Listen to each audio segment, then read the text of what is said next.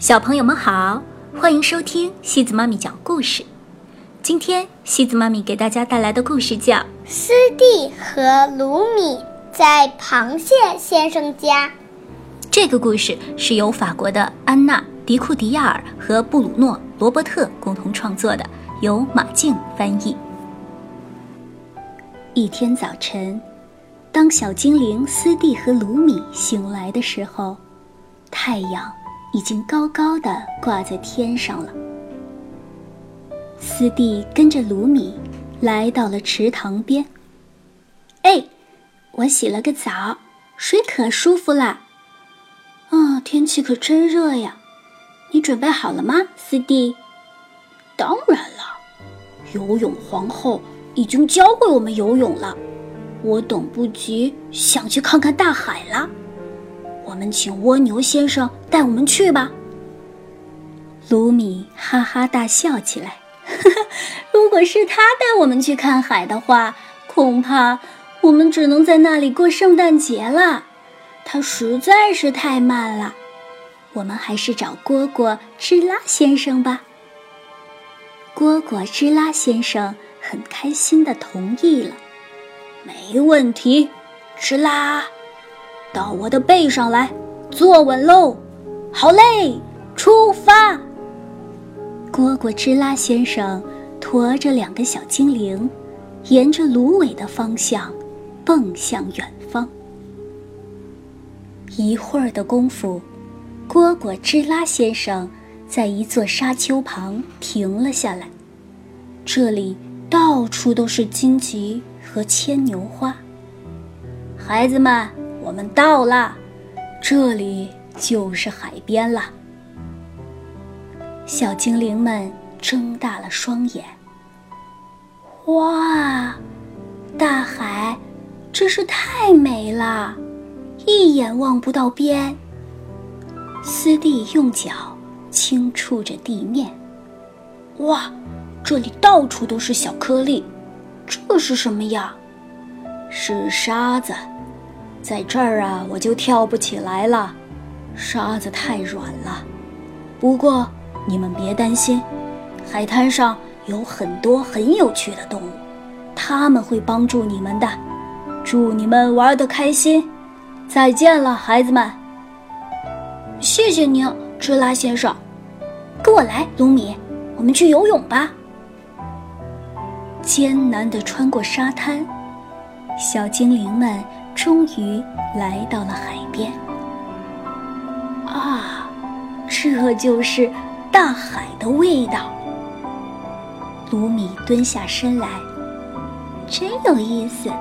水向我们涌过来，然后又马上退回去了。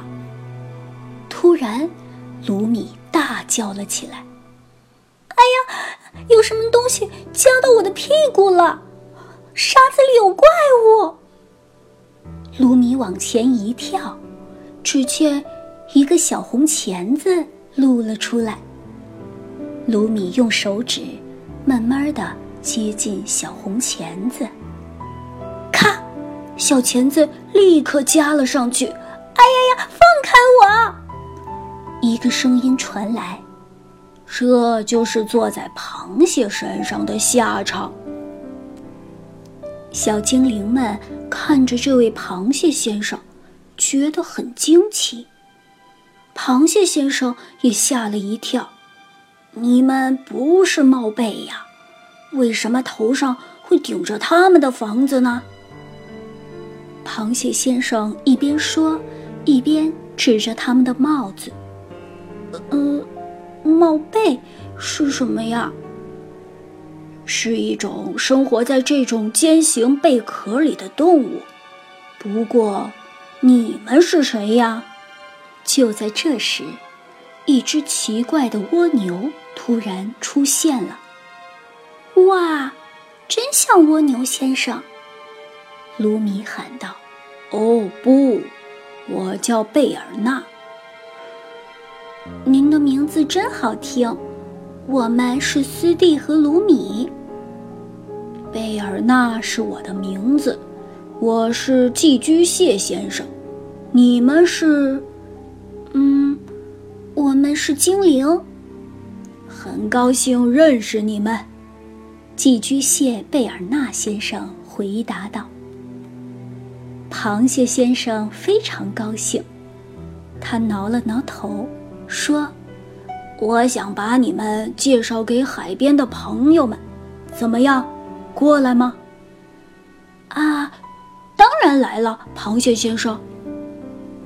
小精灵们跟在螃蟹先生的后面，笑着模仿他走路的样子，横着走路真有趣儿啊！他们来到一块岩石边，看见了一滩水。哇，好漂亮啊！哦，看这，这是不是花啊？哎，它在动啊！它的花瓣一会儿张开，一会儿却合上了。它的花瓣在不断的开开合合。别碰它呀，那是海葵。它不是花，而是动物。螃蟹说：“螃蟹先生还没说完，就被一个微弱的声音打断了。”“哎呀，别碰我！”“对不起，小姐，我以为您是从天上掉落到海里的星星呢。我想把您送给卢米。”斯蒂说。海星开心的红了脸。刚才我有点被吓到了，不过我觉得您的赞美很中听。伊贝小姐和毛憨先生马上把他们的壳弄得噼啪作响，这是在给斯蒂鼓掌呢。啪啪啪！你说的真好。涨潮的时候。螃蟹先生建议精灵们学着他的样子，把自己埋在沙子里，朝着沙丘走。你们会在那儿度过一个愉快的夜晚。拿着，尝尝这个。螃蟹先生边说边递给他们一块海带。哇，它的味道又咸又怪，嚼起来就像口香糖一样。我们要在这里露营吗，螃蟹先生？对呀，这里很棒。你们用手给自己挖个小窝吧。我回暗礁那边去了。晚安，孩子们。卢米打着哈欠。哦，我们可真幸福啊！海浪声像摇篮曲一样陪伴着我们入睡。卢米。快看呐，天空变成了橘色，大海好像着火了一样，真是太漂亮了。嗯，快拿起彩色铅笔，我们赶紧把这个美丽的日落画下来，收进新的故事书里吧。这个故事就叫《斯蒂和卢米在螃蟹先生家》吧。好了，小朋友们，今天的故事就到这里了。如果你喜欢今天的故事，别忘了转发给朋友们哦。每晚八点半，故事时光机见，晚。